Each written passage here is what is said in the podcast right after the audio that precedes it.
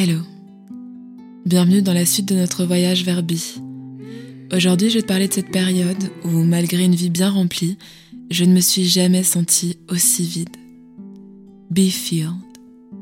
En rentrant de Londres à 22 ans, j'étais pleine d'énergie et d'excitation à l'idée de découvrir toutes les belles choses qui m'attendaient. Ce voyage avait rendu ma vision plus claire, plus précise, et maintenant que j'étais sur mon chemin, j'avais hâte de rentrer en studio pour enregistrer mes premiers morceaux. Je voulais créer un EP de 5-6 titres qui représenterait mon univers et mon union avec la Cora. Je savais qu'en donnant vie à ce projet, je pourrais réussir à convaincre des personnes de l'industrie musicale. Cette EP, au-delà d'être une belle carte de visite, c'était un grand pas vers la réalisation de mon rêve. En plus, le timing était parfait, car c'était l'année de mon master. Et pour me permettre d'avancer sur l'écriture de ma thèse, le conservatoire me laissait beaucoup plus de temps libre ce qui était idéal pour me consacrer pleinement à la composition de mon EP. Tout cet espace, j'allais le remplir de mon rêve. À l'exception des mercredis après-midi, qui depuis mes 20 ans étaient dédiés aux cours de chant que je donnais dans une école privée de musique. C'était pas grand-chose, l'histoire de quelques heures semaine, juste assez pour me faire un peu d'argent. Mais sachant que mon emploi du temps était plus léger cette année, le directeur de l'école m'a gentiment proposé de doubler mon horaire. Je n'aimais pas vraiment donner cours, mais après tout, prendre quelques heures en plus, qu'est-ce que c'était? J'avais encore tellement de temps. Et puis, ça me permettrait de me faire plus d'argent. J'allais en avoir besoin cette année avec la création de mon grand projet. Je le réinvestirais dans mon EP, sa promotion, la création du visuel. C'était une super idée. L'équilibre parfait. En plus, comme certains cours au conservatoire n'étaient pas indispensables et que souvent l'un ou l'autre professeur était absent, j'avais encore plus de temps qu'il n'y paraissait. Alors je me suis dit que pour le bien du financement de mon projet, j'allais poster une petite annonce pour donner quelques cours de chant à domicile. Qui sait, j'aurais peut-être deux trois élèves en plus par semaine. Rien de bien encombrant. Je pourrais encore composer, écrire et être pleinement dédié à mon objectif. Mais très rapidement, ma petite annonce a pris et j'ai commencé à avoir de plus en plus d'élèves. À la fin du mois, j'ai été ébahie en recevant mon premier salaire car toutes ces heures de cours cumulées ont commencé à représenter l'équivalent d'un petit mi-temps. Tout cet argent, c'était le mien, je l'avais gagné. Les week-ends, plus besoin de réfléchir entre le cinéma ou le restaurant, c'était les deux, sans oublier la cash shopping. Certes, cet argent, je le gagnais en faisant quelque chose qui ne m'animait pas vraiment, mais cette nouvelle liberté financière m'exaltait. Et puis, ça ne me prenait pas tout mon temps non plus. J'arrivais toujours bien à caser du temps et quelques cours ici et là. Au lieu de finir à 18h, je travaillerai jusque 21h. Et puis le dimanche, je me lèverai plus tôt. Traîner au lit, ça ne sert à rien de toute façon. C'est bien mieux de rentabiliser un maximum mes journées.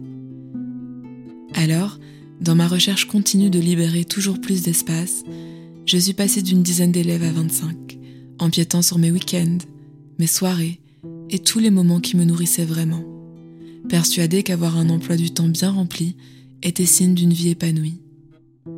L'ironie dans tout ça, c'est que je ne me suis jamais sentie aussi vide que durant cette période, car à force de consacrer la majorité de mon temps à une activité qui ne m'épanouissait pas, je me suis complètement vidée de toute ma vitalité, de toute ma créativité, sans espace pour mon rêve, pour ce qui comptait vraiment, sans énergie pour avancer vers mon beau projet qui m'animait tant. Un proverbe dit que lorsque l'on remplit un vase de pierre, on peut encore y mettre des graviers, et puis du sable, et que même plein de tout cela, de l'eau peut y être versée. Ce vase représente notre vie et les éléments qui la composent, les pierres étant les choses qui comptent le plus pour nous. Le message de cette histoire est que bien priorisé, nous avons de l'espace pour nous consacrer à toutes les choses qui remplissent notre vie, à condition de remplir notre vase dans le bon ordre. Mais en ne faisant pas attention à mes priorités, j'ai versé l'eau en premier, et j'ai très vite été submergée. En mettant mes cours de chant à la place centrale de ma vie, j'ai englouti toute ma surface disponible, sans pouvoir y verser ni même une seule pierre, et sans espace libre pour mon rêve, pour mon bien-être.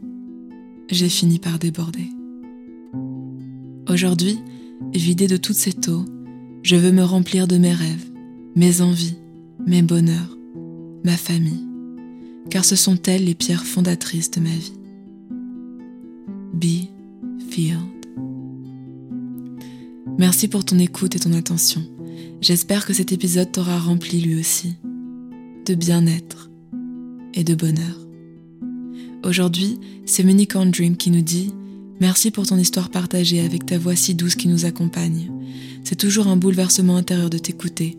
Un magnifique grondement résonne au plus profond de mon âme quand j'entends tes mots et ta musique. Merci, merci et encore merci. Unicorn Dream, c'est moi qui te remercie pour tes mots qui me bouleversent. Et merci à chacun d'entre vous pour vos retours et nos échanges si précieux. J'ai créé Bi en espérant pouvoir encourager ne fût-ce qu'une personne à continuer à croire et à avancer vers ses rêves. Aujourd'hui, nous sommes des centaines et je n'ai pas d'autre sentiment que de la gratitude. Alors merci à vous et merci à toi, toi qui rends ce voyage si unique. Alors si Bi t'apaise, n'hésite pas à en parler à un ami, à un membre de ta famille, à qui ce podcast pourrait faire du bien pour que nous soyons de plus en plus à avancer vers ce chemin merveilleux qu'est le chemin vers soi. À bientôt. Prends soin de toi.